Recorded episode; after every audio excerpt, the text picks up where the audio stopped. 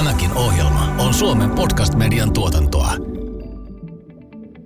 Perttu, sä oot opiskellut ja työskennellyt ulkomailla. Mitä sä oot huomannut, että siellä opiskelu- ja työyhteisössä on erilaista Suomeen verrattuna näin niin kuin monimuotoisuuden näkökulmasta? Joo, no ainakin Piilaaksossa, missä on ollut, niin mä huomasin sen aika pik- pikaisesti, että kun meillä on erilaisia ihmisiä, ja siellähän on siis hyvin monipuolinen joukko, niin on hyvin harvoin tylsää hetkeä, koska me edustetaan niin eri kulttuureita, eri taustoja, eri intohimoja, että aina joku keksi jotain sanottavaa, aina se menee eteenpäin, koskaan ei tule semmoista umpikujaa tai tylsää hetkeä. Ja se oli semmoinen ympäristö, mikä ainakin musta sai parhaat esiin, parhaat puolet esiin. Jotenkin se oli hyvin innostavaa, kun oppi koko ajan muilta, ja mä muistan jo silloin ajatellen, että tämä monipuolisuus, monimuotoisuus, niin se on hyvin arvokasta. Tämä on Suomen ekonomien työradio. Tässä ohjelmassa keskustellaan rehellisen reippaasti työstä ja urasta. Työradion toisen tuotantokauden viidennessä ja täten viimeisessä jaksossa pureudutaan Riikka Mykkäsen ja Perttu Pölösen johdolla tasa-arvoasioihin. Yhdenvertaisuus sekä tasa-arvolaki ovat oivia motivaattoreita diversiteetin ylläpitämiseen, mutta mitä kaikkea tasa-arvo työpaikoilla pitää sisällään ja miksi miespainotteisella ja insinöörivetoisella taloudella ei välttämättä ole ne parhaat lähtökohdat menestyä? Työradion vieraina ovat startup-maailmassa marinoitu Inklusiiv-yhteisön perustaja Katja Toropainen sekä erityisasiantuntija Kosti Hyyppä Suomen ekonomeista. Ohjelman on tuottanut Suomen ekonomit. Diversiteetti ja inklusiivisuus ovat tämän päivän trendisanoja työelämässä, mutta mitä ne käytännössä tarkoittavat? Siitä, vähän myös tasa-arvosta, yhdenvertaisuudesta ja syrjinnästä muun muassa me keskustellaan tänään ja vieraana meillä on Katja ja Kosti. Katja Toropainen, sä perustit vuonna kaksituhattayhdeksäntoista Inklusiiv-nimisen yhteisön. Kerrotko lyhyesti, että mistä tässä inklusiivissa oikein on kyse ja miksi näit tarpeelliseksi perustaa sen? Joo, hauska olla täällä, täällä tänään. Ennen inklusiivia mä työskentelin startup- ja teknologiatapahtuma Slushin johtoryhmässä ja niinä vuosina vastasin siellä sit sisällöstä ja ohjelmasta ja pääsin tapaamaan koko ajan yrittäjiä, sijoittajia ja teknologiavaikuttajia ympäri maailmaa ja vietin aikaa muun muassa Piilaaksossa ja Lontoossa ja huomasin, että diversiteetti ja inklusiivisuushan on siis ihan äärettömän tärkeitä asioita ja siinä on paljon työn sarkaa. Ja sitten kun mä lopetin Slushilla ja olin takaisin Suomessa, niin ehkä vielä tuli shokkina se, että kuinka paljon täällä vielä tekemistä riittää. Ja koin tärkeäksi tehdä jotain, jotain sen eteen ja perustettiin Inklusiiv, inklusiiv joka... jonka missio on edistää monimuotoisuutta ja inklusiivisuutta työelämässä ja auttaa nimenomaan yrityksiä ja organisaatioita eh, ottamaan konkreettisia tekoja aiheessa. Eli huomasit, että Suomi tulee vähän jälkijunassa ja päätit sitten itse tarttua toimeen tai tehdä asialle jotakin. Kyllä, ja me tarvitaan tähän työhön kaikki mukaan ja mikä on innostavaa on se, että ihan jokainen meistä voi ottaa pieniä tekoja arjessa ja edistää tätä. Hyvä, niihin päästään kohta tarkemmin. Tervetuloa mukaan. Erityisasiantuntija Kosti Hyyppä Suomen ekonomeista. Sä olet perehtynyt erityisesti tasa-arvoasioihin. Mikä sun mielestä on tärkein äh, tai merkittävin tasa-arvo-ongelma työelämässä? Miesten ja naisten välisen tasa-arvon merkittävin ongelma Suomessa on perhevastuu. Eli äidit ottaa enemmän vastuuta perheestä ja tota, se totta kai vaikuttaa heidän asemaansa työelämässä ja siihen, kuinka hyvin he pystyvät tarttumaan tilaisuuksiin ja, ja tehdä ehkä semmoista pientä ekstraa, mitä, mitä välillä, välillä vaaditaan ja tämä koskee myöskin valitettavasti perheettömiä siinä mielessä, että, että kun ne asenteet ja olettamukset on Suomessa kuitenkin tosi syvällä, että äidit on isommassa vastuussa perheestä, niin nekin, joilla ei mahdollisesti vielä perhettä ole, niin, niin kärsivät siitä olettamuksesta, että heistä saattaa tulla, tulla ää, sellaisia henkilöitä, jotka miettivät myös muuta kuin työtänsä.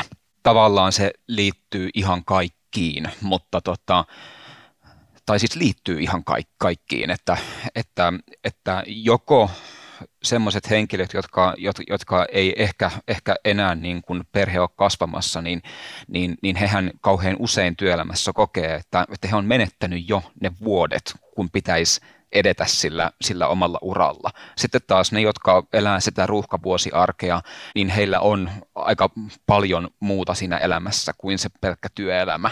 Ja sitten taas he, jotka on ehkä uransa alussa ja ei ole vielä, vielä perhettä, niin, niin he sitten saattaa nimenomaan kärsiä siitä, että, että, että he ei etene samalla tavalla kuin, että jos sattuisivat olemaan toista sukupuolta, jos sanotaan tällä lailla ihan suoraan. Mutta puhutaanko alkuun pikkasen näistä käsitteistä? Tasa-arvo ja yhdenvertaisuushan nyt on ehkä suomalaisessa työelämässä jo aika tämmöisiä tuttuja, turvallisia käsitteitä. Mutta sitten nämä diversiteetti ja inklusiivisuus, nämä on selkeästi vähän tämmöisiä ehkä hankalampia, monimutkaisempia. Miksi meidän on tarvinnut ottaa käyttöön nämä vaikeat termit? No nämä diversiteetti ja inklusiivisuus on tosiaan lainasanoja englannista ja vähän huonosti vielä istuu suomen kieleen, mutta tulee sanoista diversity ja inclusion. Ja mä oon huomannut nyt äh, tässä parin vuoden aikana, että erityisesti liike-elämässä, yritysmaailmassa, äh, yritysjohdon parissa, niin siellä nämä diversiteetti ja inklusiivisuus on sitä tutumpaa, tu, tutumpaa terminologiaa ja erityisesti kansainvälisessä ympäristössä. Ja sitten taas tasa-arvo ja yhdenvertaisuus, siitä on puhuttu pidempään ja erityisesti niin kun, lakien ja tota, järjestöpuolella, julkisella puolella, mutta tuntuu, että sitten täällä ihan liike-elämän ytimessä nämä diversiteetti ja inklusiivisuus on sellaisia termejä ja teemoja myös, mitkä linkkautuu niin vahvasti siihen liiketoimintaan, että yritysjohtajien kanssa on helpompikin puhua niistä teemoista. Tuohon voisi kommentoida, että, että kun kuuntelee puhetta tasa-arvosta ja yhdenvertaisuudesta, niin, niin Suomessahan ne lait nimenomaan määrittää sitä jonkin verran, että yhdenvertaisuuslaki laki, on erikseen ja tasa-arvolaki on erikseen ja tasa-arvolaissa puhutaan lähes pelkästään miesten ja naisten, naisten tasa-arvosta, niin kuin siis laki itse asiassa nimeltäänkin, nimeltäänkin on, mutta, mutta kaikille tämä ei selvästikään ihan täysin selvää ole, että tasa-arvo on miesten ja naisten välistä ja yhteen, yhdenvertaisuus on, on sitten jotain muuta. Onko tämä monimuotoisuus sitten niin kuin semmoinen hyvä suomennos tälle diversiteetille? Diversiteetti tai monimuotoisuus, että monimuotoisuus on sitten ehkä se vähän suomala, suomenkielisempi sana, että katsotaan, aika näyttää mikä, mikä yleistyy, mutta diversiteetti tai monimuotoisuus, niin se kuitenkin tuo enemmän jo näitä eri, eri erilaisuuden aspekteja esille, että kun Suomessa puhutaan usein vielä naisista ja miehistä, niin on, on paljon muitakin diversiteetin aspekteja. Tulee vähän sävyjä siihen keskusteluun. No miksi näistä puhutaan nyt? Miksi niin kuin yritykset on, on niin kuin nyt kiinnostunut näistä asioista? Maailmassa tapahtuu koko ajan muutosta ja viimeisten vuosien aikana on ollut isoja liikkeitä, kuten Me Too-liike. Nyt viime vuonna Black Lives Matter on noussut näin kansainväliseksi. Ja ää, maailma muuttuu ja rakenteetkin alkaa muuttua ja erilaiset äänet tulee yhä enemmän esille ja sen lisäksi myös liike-elämässä ja yritysmaailmassa koko ajan enemmän tulee siis tutkimusta ja dataa siitä, kuinka tärkeää tämä on sekä työntekijöiden hyvinvoinnille että sille itse liiketoiminnalle, niin siksi yritykset ja yritysjohtajat myös on alkanut yhä enemmän panostaa tähän. Voisiko sen ajatella niin, että, että me ollaan vähän niin kuin siirrytty kilpailuedusta Elinehdoon, elinehtoon. Et jossain vaiheessa tämä koko keskustelu oli vielä sillä tasolla, että hei, tämä on kilpailuetu ja me ollaan parempia kuin muuttaa meidän tapa näyttää ja tulla esille, kun taas ehkä tänä päivänä voisi sanoa, että se on elinehto, että ylipäätään pärjäät. Että se ei ole enää semmoinen asia, mikä jotenkin erottaa sut, vaan mikä on välttämätöntä. Et sen takia se on otettu jotenkin enemmän sinne niin kuin jokapäiväisen arkeen mukaan. Kyllä se alkaa näyttää siltä ja kun miettii, että kaikki tulee mieleen yrityksiä vaikka, vaikka Suomestakin, jotka siis on kansainvälisillä markkinoilla tai haluaa kansainvälistyä tai kasvaa, niin kaikki edistää näitä te- teemoja tai rakentaa strategioita niiden ympärille, niin kyllä se alkaa olla aika elinehto. Se on mahtava juttu, että, että tämä on pikkuhiljaa nousussa. Mua on pidemmän aikaa jotenkin huvittanut, että, että aina kun nousee Suomessa vaikka joku yritys tämmöiseksi esimerkiksi, että meillä on otettu tämä monimuotoisuus tai yhdenvertaisuus tosi hyvin huomioon, tai, tai sitten tasa-arvoasiat on otettu tosi hyvin huomioon, niin, niin yleensä mä luen niitä juttuja ja katson, että jaa, tää löytyy semmoinen yritys, joka noudattaa lainsäädäntöä, että, että itse asiassa on yhdenvertaisuuslaki ja tasa-arvolaki niin kuin vaatii, laittaa yritykselle kohtuullisen paljon vaatimuksia siitä, että, että näitä pitää edistää, mutta sitten kun semmoinen, semmoinen löytyy, joka noudattaa näitä lakeja, niin sitten se on tämmöinen ikään kuin tämmöinen, tämmöinen sankari, ja, ja siis täysin selväähän nyt on se, että, että jos laissa lukee jotain, niin, niin eihän se yhtäkään yritysjohtajaa innostaa, että nyt me ruvetaan tätä tekemään, että, että, että sen bisnespuolihan tässä just on se, mikä niin kuin tehoaa. Minkälaisia sitten ne bisnespuolen hyödyt on? Et onko jotain konkreettia, mitä voidaan sanoa, että, että mun oma kokemus on se, että jotenkin keskustelu oli rikkaampaa, oli helpompi päästä eteenpäin, oli paljon enemmän impulssia, virikkeitä, mutta miten tuommoiselle yritysjohtajalle niin perustellaan se, että mitkä ne hyödyt on?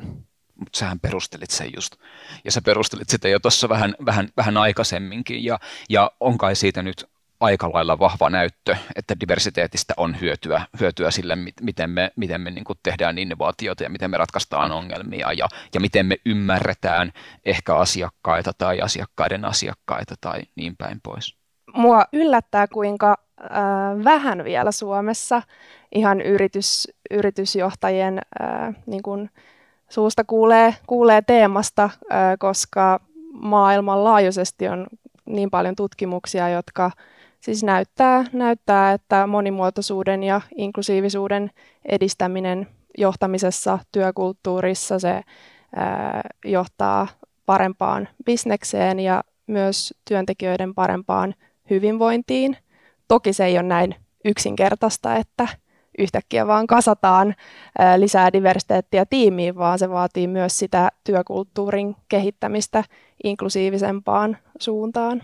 Niin mä ainakin jotenkin nappasin tämän, mitä Perttu puhuit siitä, siitä, että onko tämä yrityksille elinehto jo nykyään, niin mä olin silleen, että kyllä me ollaan Suomessa niin kaukana vielä tästä, että kun, kun meillä kuitenkin Suomessa on sellainen tilanne, että meillähän on täällä paljon ulkomaalaisia lahjakkuuksia vaikka opiskelemassa, ja sitten me päästetään ne, päästetään ne täältä näin muualle, ja vielä ehkä vähän pönitäänkin, että nyt sun on aika poistua täältä. Siis käytännössä ei se nyt tietenkään näin mene, mutta jos vähän niin kuin karrikoi, niin musta tuntuu, että me ollaan aika pahasti takamatkalla verrattuna todella moneen. Mutta jos ajatellaan, että yhdenvertaisuudesta ja tasa-arvosta, niin kuin tuossa äsken mainittiin, niin on puhuttu jo pitkään ja ne sanat on ollut jo olemassa, niin miksi me ei olla aikaisemmin onnistuttu siinä?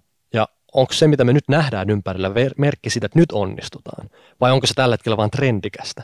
Eli varmaan se eetos on ollut jo pitempään, luulisi ainakin, että hei, että tietenkin sen pitäisi olla näin, mutta mikä on ollut se kitka niin kuin historiassa?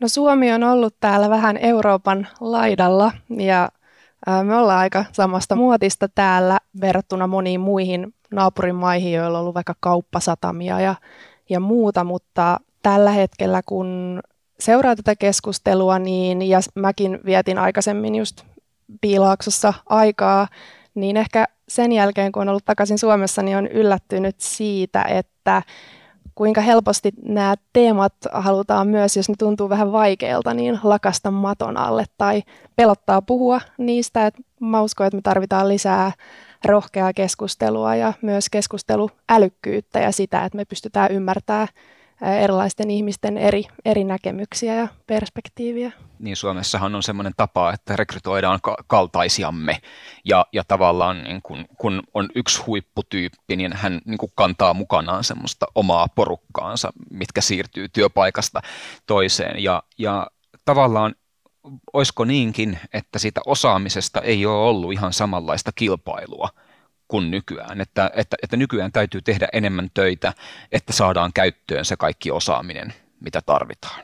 Sä mainitsit Kosti ton, että me rekrytoidaan kaltaisiamme, ja mulla tuli mieleen, kun Yale-yliopistossa on tämä Paul Bloom, joka on argumentoinut empatiasta ja siitä, että kuinka se on jopa vaarallista, koska me ollaan hyvin likinäköisiä ja hyvin puolueellisia meidän empatiakyvyssä.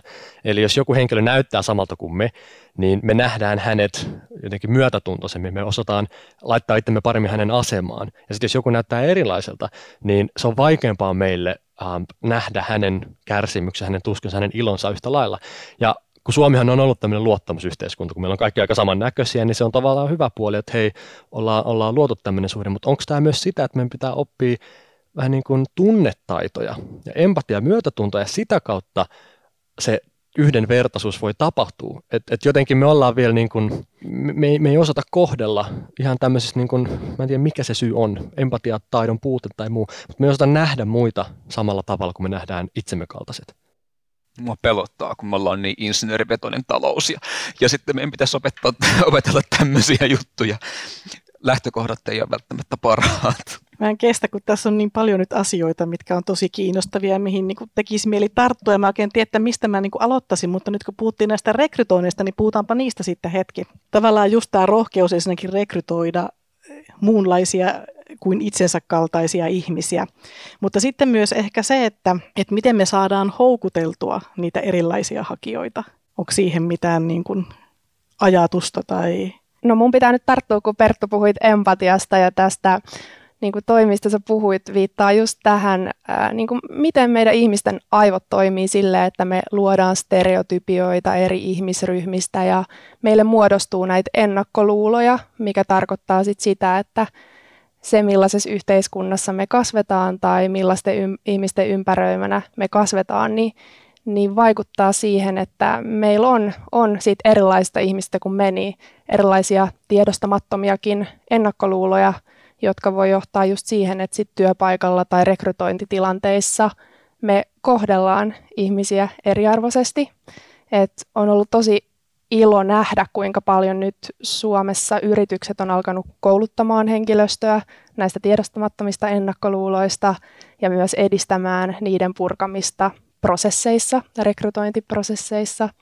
Ja sitten tämä kulttuuri-fit-rekrytointi on myös yksi semmoinen tota, olennainen asia, mistä pitäisi puhua, että et helposti, siis se on tosi kaunis ajatus, että halutaan rekrytoida kulttuurifittejä, jotka, ihmisiä, jotka sopii siihen työkulttuuriin, mutta se voi johtaa valitettavasti siihen, että nämä meidän ennakkoluulot ottaa vallan ja me rekrytäänkin vaan ihmisiä, joilla on samat harrastukset tai joiden kanssa me haluttaisiin mennä kaljalle tai, tai jotain muuta tällaista, että et puhutaan nykyään tämmöisestä termistä kuin kulttuurilisä, mikä tarkoittaa sitä, että on tärkeää, että nämä ihmiset jakaa samat arvot, mutta myös tärkeää, että me pystytään purkaa näitä ennakkoluuloja siinä rekrytoinnissa ja ehkä rekrytoimaan ihmisiä, jotka voi tuoda jotain lisää siihen kulttuuriin, taitoja, perspektiiviä, jotain muuta. Tuleeko mieleen jotain ihan semmoisia käytännön vinkkejä ikään kuin niihin rekrytointitilanteisiin liittyen? No rekrytointi on hyvin pitkä prosessi, että ehkä ekana tulee mieleen, usein kuulee sitä, että no ei meille vaan hakenut naisia tai, tai jotain muita ö, vähemmistöjä, niin silloin kannattaa itse asiassa katsoa, katsoa ihan sitä omaa, katsoa peiliin tai sitä ihan omaa prosessia, että onko, tota, millainen tiimi on tällä hetkellä, se vaikuttaa, minkälainen brändi, viestintä, mitä kanavia käyttää ja sitten toki me esimerkiksi ekaa kertaa nyt käytettiin tai, tai ekaa kertaa meillä oli avoin rekryprosessi ja käytettiin ekassa vaiheessa tätä anonyymiä rekrytointia ja saatiin siitä tosi hyvää palautetta myös hakijoilta. Tämä oli hyvä esimerkki tämä, tämä että meille haki vaan, meille sattui hakemaan vaan, vaan miehiä esimerkiksi johonkin tehtävään, että, että se on yksi niistä tasa-arvolain vaatimuksista, että kaikkien työnantajien täytyy toimia sillä tavalla, että tehtäviin hakisi sekä naisia että, että miehiä ja, ja tietysti organisaation koosta riippuen niin kuin vaihtelee todella voimakkaasti se, että kuinka paljon voi tehdä töitä tavallaan sen, sen rekrytoinnin eteen ja sitten niin kuin laajemmin semmoisen niin kuin työpaikan markkinoinnin eteen, että, että isot firmathan tietysti pystyy enemmän viestiä sillä tavalla, että, että meille saa tulla sellaisena kuin on ja, ja, ja niin kuin voidaan käyttää esimerkkejä hyvin erilaisista ihmisistä, että, että, että tämmöisiä ihmisiä meillä on töissä ja tämmöisiä uria he on, he on meille tehnyt ja niin päin pois. Voisiko teknologia auttaa tässä äh, vahvemmassa roolissa, että kun rekrytointi varmaan kuitenkin, tai on vaikea päästä eroon siitä, että ai säkin pelaat jalkapalloa, ai jaa, hei säkin tykkää tosta, eikö vaan asiat, mitkä on sinänsä tärkeitä, mutta kuitenkaan ehkä sen työn arjen näkökulmasta on niin relevantteja, että voisiko botti, voisiko teknologia olla jonkinlaisena välikätenä tuomassa jonkinlaista neutraalisuutta työnhakuun vielä vahvemmin, mitä se ehkä tänä päivänä on. Voitaisiko me ulkoistaa koko rekrytointi koneelle? No koko, koko rekrytoinnin ulkoistaminen kuulostaa myös vähän vaaralliselta, koska myös monissa näissä teknologioissa on näitä biaksia, jotka syntyy sit siitä, että ihmiset on ollut tai homogeeninen porukka rakentamassa niitä, mutta kyllä ehdottomasti ja monet kansainväliset yritykset käyttää esimerkiksi tämmöistä ohjelmistoa, joka tarkistaa työpaikkailmoituksen kielen, että siellä ei ole mitään syrjivää tai muut pois sulkevaa. Ja myös se itse asiassa tarkistaa, että kuinka paljon siinä on feminiinisiä versus maskuliinisia sanoja, koska aika usein itse asiassa työpaikkailmoituksissa yritysmaailmassa on enemmän näitä tosi maskuliinispainotteisia sanoja, esimerkiksi ihan vaan johtaja tai dynaaminen tai tällaiset sanat, mistä me ei ehkä arvattaiskaan, niin jos me käytetään tietynlaista kieltä, niin tutkimukset näyttää, että se jo johtaa siihen, että millaiset ihmiset tai minkä sukupuolen edustajat ylipäätään hakee. Mitä tuota muita työelämän tilanteita kuin rekrytointi sitten niin kuin on, missä tämä monimuotoisuus pitäisi ottaa huomioon? No ihan niin kuin perusasioita on esimerkiksi se, että, että miten, minkälaisia uria, urapolkuja siinä, siinä organisaatiossa syntyy, ketä koulutetaan ja millä tavalla, että, että onko siinä ehkä jotain eroa, eroa, että minkälaisiin koulutuksiin erilaisia henkilöitä lähetetään. Tämmöinen niin kuin ihan perusesimerkki. Joo, ja näitä parhaita käytäntöjä löytyy ihan jokaiseen funktioon, oli kyseessä sitten rekrytointi tai tuotekehitys, markkinointiviestintä, kulttuurin kehittäminen. Yksi semmoinen nouseva trendi on inklusiivinen johtajuus. Esimerkiksi Deloitte on julkaissut jo pidempään tutkimusta ää, inklusiivisesta johtajuudesta, mikä tarkoittaa siis sitä, että johtajat kehittää tätä kompetenssia, jotta heistä tulee parempia johtajia. Esimerkiksi oppii monimuotoisuudesta ja inklusiivisuudesta, keskusteluälykkyydestä, siitä, että meillä on näitä tiedostamattomia ennakkoluuloja. Ja äh, kyllä mä koen tärkeimmäksi muutoksen kannalta organisaatioissa sen, että, että johtajat oppii oppii näistä, koska silloin se lähtee eteenpäin siellä organisaatiossa myös. Tässä kävi ilmi niin kuin aika hyvin jo siis se, että joo, tästä diversiteetistä on hyötyä yrityksille, mutta sitten Katja jossakin vaiheessa tuossa aiemmin mainitsit sitä, että, että myös niin kuin sille työyhteisölle. Avaatteko sitä vähän tarkemmin, että mitä, mitä hyötyä sille työyhteisölle on tästä monimuotoisuudesta? Joo, eli jos työyhteisö pystyy kehittämään myös tätä kulttuuria inklusiivisempaan suuntaan, eli semmoiseen suuntaan, että jokainen tiimiläinen tai organisaatiossa ää, jokainen ihminen voi kokea psykologista turvallisuuden tunnetta ja kokea tulevansa kohdelluksi reilusti, ja niin tällöin jokainen, jokainen ihminen pystyy sit paremmin, paremmin kontribuoimaan siellä, siellä töissä ja tuntee, tuntee olonsa tervetulleeksi, niin se nyt tietysti Tietysti edistää sitä hyvinvointia, ja tästäkin löytyy jonkun verran jo tutkimuksia siitä, että millaiset hyödyt sit työhyvinvoinnin kannalta siinä on, kun tätä kulttuuria edistetään siihen suuntaan. Kuinka pitkiä nämä tämmöiset transformaatiot on? Et jos nyt aletaan tekemään tietoisesti työtä sen suhteen, niin kulttuuri ei kuitenkaan päivässä muutu. Niin onko meillä niin kuin tähtäin jossain viiden vuoden päässä vai kymmenen vuoden päässä, tietenkin mitä nopeammin sen parempi, mutta realistisesti niin kuinka pitkään kestää, että tämmöinen ajattelu alkaa vähän niin kuin tulee arkipäiväisemmäksi? No se on varmasti myös aika organisaatio kohtasta, että jos me otetaan iso teknologiayritys, joka on ollut olemassa kolmekymmentä vuotta ja kasvanut ihan valtavaksi viiden, viiden, niin kuin viimeisten vuosikymmenien aikana, niin siellä on aika paljon, voisi sanoa, tällaista diversiteettivelkaa. Eli se Google ja muut tällä hetkellä investoi tosi paljon näihin ohjelmiin, mutta silti se muutos on tosi vaikeaa ja hidasta. Eri asiantuntijat sanoo, että ne on ne seuraavat yritykset, joita nyt perustetaan ja jotka jatkossa sit kasvaa, kasvaa suuriksi, joilla on helpompi alusta saakka, kun tehdä asioita paremmin, niin tehdä, tehdä asiat enemmän oikein. Niin ja siis eihän se työ tule koskaan valmiiksi, että, että se, että pääsee, se viisi vuotta voi olla ehkä sille, että päästään jollekin tasolle, mutta, mutta sitähän ei voi koskaan lopettaa sitä työtä, jotta, jotta, me, jotta organisaatio itse tiedostaa sen, että missä me ollaan ja, ja sinne tulee koko ajan uusia henkilöitä, jotka voi olla ihan erilaisella taustalla ja, ja, ja siis kaikillehan se kulttuuri täytyy ikään kuin opettaa. Toi on tosi hyvin sanottu, että oikeastaan elämänmittainen matka, että Ihan, ihan vaikka kuka tahansa käyttäisi kokopäiväisesti työskentelee näiden asioiden parissa, niin, niin se ei koskaan tule valmiiksi, vaan se on matka, jolle voi lähteä mukaan.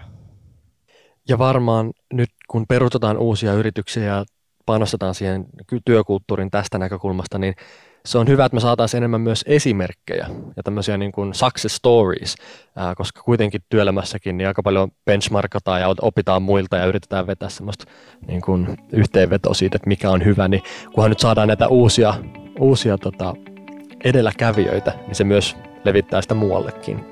Monet organisaatiot mieltävät tasa-arvosuunnitelman pakolliseksi velvollisuudeksi.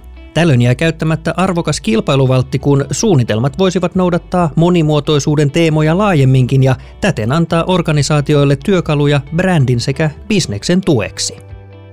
Puhutaanpa seuraavaksi sit hieman tarkemmin monimuotoiseen liittyvistä haasteista, kuten epätasa-arvosta ja syrjinnästä. Öö, mitä laista tulevia velvoitteita työyhteisöllä on tasa-arvon ja yhdenvertaisuuden osalta, Kosti? No syrjinnän kieltohan on molemmissa ja sitten sekä tasa-arvoa että yhdenvertaisuutta jokaisen työnantajan pitäisi edistää niin kuin tehokkaasti ja siis sille organisaatiolle tehokkaalla ja tarkoituksenmukaisella tavalla. Sitten jos on vähän isompia työpaikkoja, vähintään kolmekymmentä henkilöä, niin, niin silloin sitä täytyy sitten myöskin suunnitella sitä, sitä tasa-arvon edistämistä ja yhdenvertaisuuden edistämistä, että esimerkiksi tasa-arvosuunnitelma suunnitelma täytyy, täytyy tehdä joka, joka toinen vuosi.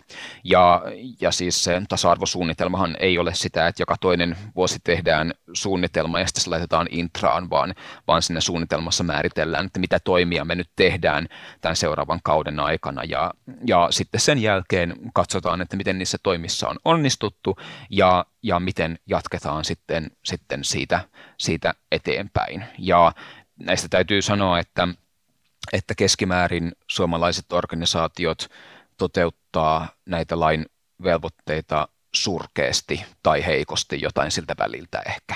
Varmaan ne ei ole semmoisia asioita, mitä suurin osa organisaatioita kokisi, että ne on jotain kilpailuvaltteja tai ne on osa sitä bisnestä, vaan ne koetaan, että nämä on tämmöisiä velvollisuuksia, jotka täytyy, täytyy tehdä ja sitten katsotaan sieltä H R:stä joku henkilö, joka ehtii sen päivittää ja laittaa sinne intraan sen uuden version, vaikka niitä pitäisi tietysti niin kuin nimenomaan katsoa, että miten, miten on, on onnistuttu edellisen suunnitelman jälkeen ja pitäisi henkilöstö ottaa mukaan siihen päivitystyöhön, että, että tavallaan se, että, että laki velvoittaa jotain, niin, niin sehän on aika surkea motivaattori. Elikkä siis yritykset ei näe nyt tätä tasa-arvoa tavallaan tämmöisenä kilpailuvalttina, mutta sitten diversiteetti esimerkiksi nyt koetaan semmoiseksi hotiksi.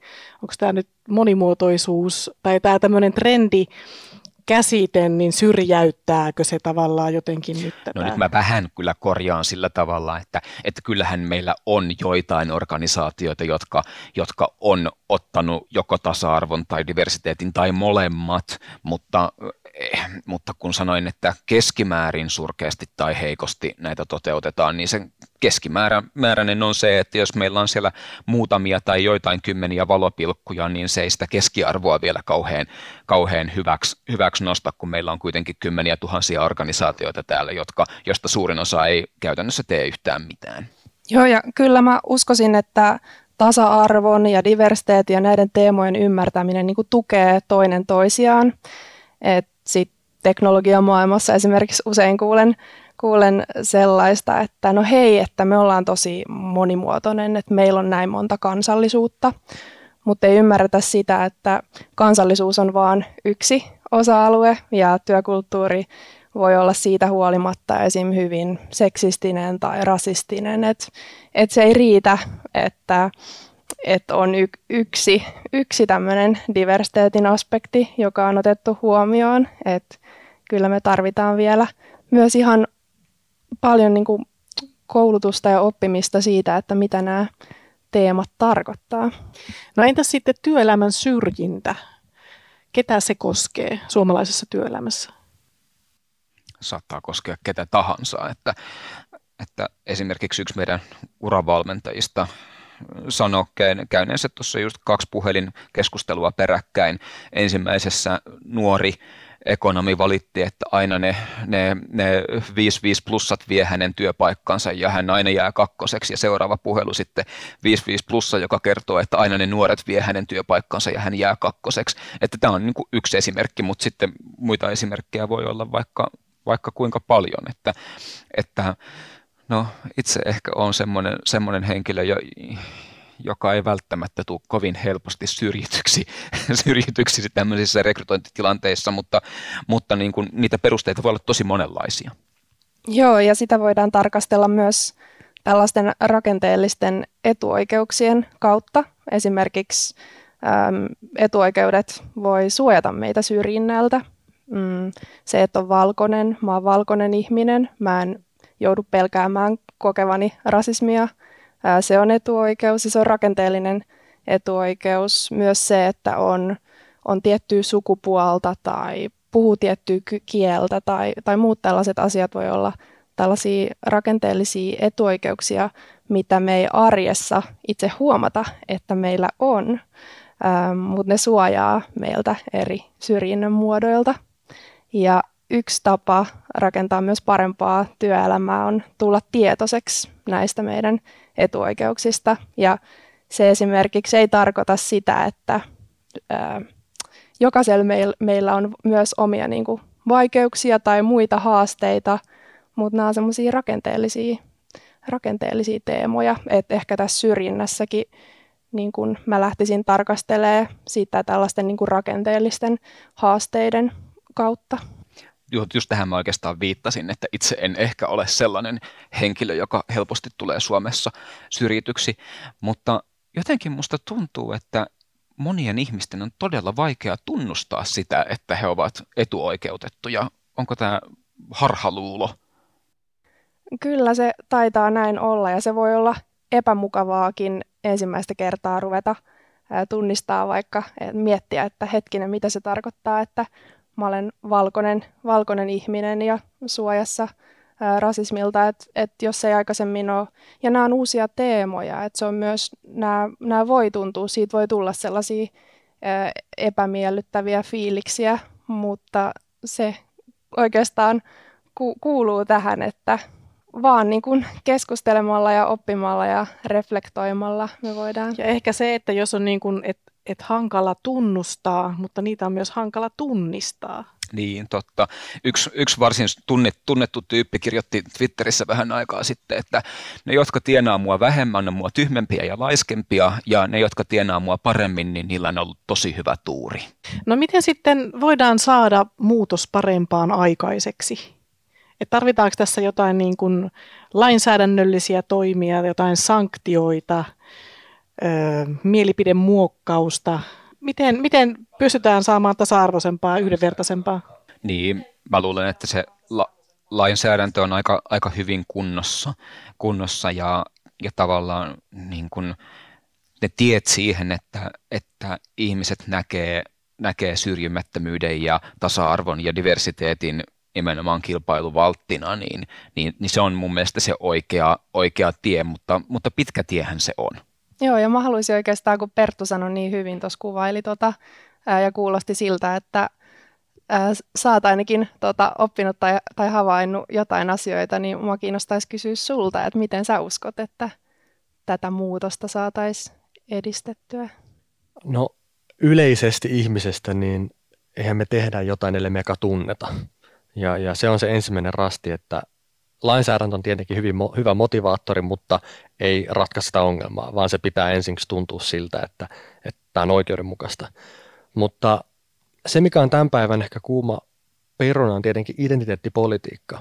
Ja se, että kun aletaan tunnistaa niitä omia etuoikeuksia, niin me luodaan ryhmiä, luodaan vastakkainasettelua, ja se vaatii keskustelukulttuurilta tosi paljon, että me osataan tulla toimeen eri ihmisten kanssa. Meillä on valtava tarve olla oikeassa, ja välillä tuntuu siltä, että, että olisi parempi tulla muiden kanssa toimeen kuin olla yksin oikeassa. Et meillä on kaksi ääripäätä. Toinen sanoo sitä, että, että voi sanoa mitä vaan, että voi mennä kuinka henkilökohtaisuuksiin jossain nettipalstalla. Sitten on toinen porukka, joka sanoo, että mitään ei enää voi sanoa ääneen, aina joku pillastuu. Ja molemmilta puuttuu semmoinen suhteellisuuden taju ja kunnioittaminen. Ehkä työelämässä just se suhteellisuuden taju ja kunnioittaminen, että mistä tahansa vaikeistakin asioista voi puhua, kun puhuu kunnioittavasti ja tavallaan tiedetään, että me pyritään johonkin hyvään. Ehkä se armollisuus on myös, mitä tarvitaan. Moni äm, ei vielä tunnista niitä etuoikeuksia, moni ei vielä taju ehkä näe sitä, mutta se ei auta asiaa, että me ollaan ensimmäisenä niin kuin näpäyttämässä niitä, vaan että hei, opeta mua, mutta tee se lempeästi. Sitä kautta me päästään eteenpäin, eikä niin, että opeta mua, ja siitä tulee vastakkainasettelua. Ja ehkä se tulee sieltä keskustelukulttuurista, että ensinnäkin me, meidän on niin kuin mahdollista puhua näistä ja sen jälkeen muuttaa toimintaa. Mutta se tunne tarvitaan aluksi. Tämä oli niin ihana kiteytys, että tähän on meidän varmaan hyvä päättää tämä keskustelu. Kiitoksia Katja ja kiitoksia Kosti. Mutta Perttu, mitä sulle jäi nyt niin kuin tästä ikään kuin viimeiseksi mielen päälle tai opitko jotakin? Mm, opin ja siis paljon eri kulmia samaan aiheeseen, että mulle esimerkiksi tämä lainsäädäntöpuoli ää, oli aika tuntematon. Mä, mä oon yksin yrittäjä, koska on joutunut hakemaan töitä, koska on ollut semmoisessa tilanteessa, missä on tullut miettineeksi näitä, niin siitä oli paljon opittavaa, että, että se on meillä tavallaan hyvässä mallissa, mutta se ei yksin ehkä riitä. Ja ehkä toisekseen myös tämä, mihin tässä lopuksi päädyttiin, että se keskustelukulttuuri, humaanisuus, sosiologia, niiden asioiden nostaminen johtoportaaseen, uudet esimerkit, uudet yritykset, sitä kautta sen leviäminen, uh, opettaminen, mutta lempeästi, niin ne on ne keinot, millä se saadaan pikkuhiljaa se muutos eteenpäin. Se ei ole yhden asian tai yhden tavan juttu, vaan monta pientä puroa, mitkä ehkä vie meidät sinne. Kiitos Perttu. Ja tämä oli Työradion toisen tuotantokauden viimeinen jakso. Toivottavasti olet viihtynyt seurassamme. Kiitoksia. Tämä oli Suomen ekonomien Työradion toisen tuotantokauden viimeinen jakso. Riikka Mykkäsen sekä Perttu Pölösen kanssa keskustelemassa olivat Inklusiiv-yhteisön perustaja Katja Toropainen sekä erityisasiantuntija Kosti Hyyppä Suomen ekonomeista. Työradion tuotti Suomen Podcast Media. Mikäli pidit tästä jaksosta, muista tilata Työradio Apple Podcastissa tai seuraa Spotifyssa, niin kuulet uudet jaksot ensimmäisten joukossa. Jätä myös arvostelu, niin muutkin löytävät tarinoidemme pariin.